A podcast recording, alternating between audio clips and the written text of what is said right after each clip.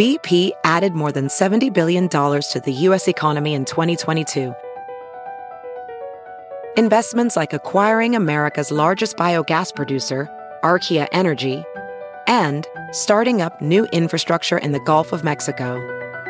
It's and, not or. See what doing both means for energy nationwide at bp.com slash investing in America.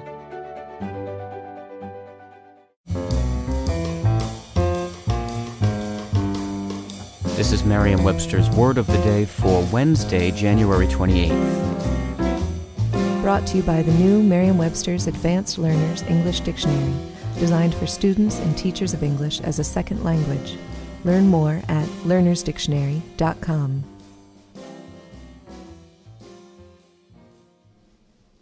The word of the day for January 28th is primogeniture, spelled P R I M O G E N I T U R E.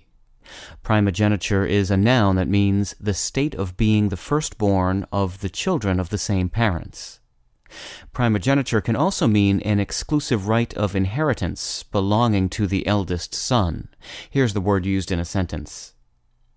Brian argued that primogeniture gave him the right to the first piece of cake among his siblings. In many civilizations, past and present, the state of being the oldest among siblings is a key component of inheritance law.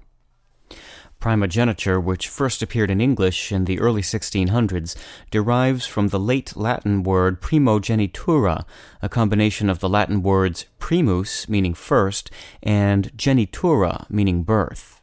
For those who are youngest in birth order, a similar word applies, ultimogeniture, but this word is newer, first appearing in English in 1882 and much less common. I'm Peter Sokolowski with your word of the day for Wednesday, January 28th.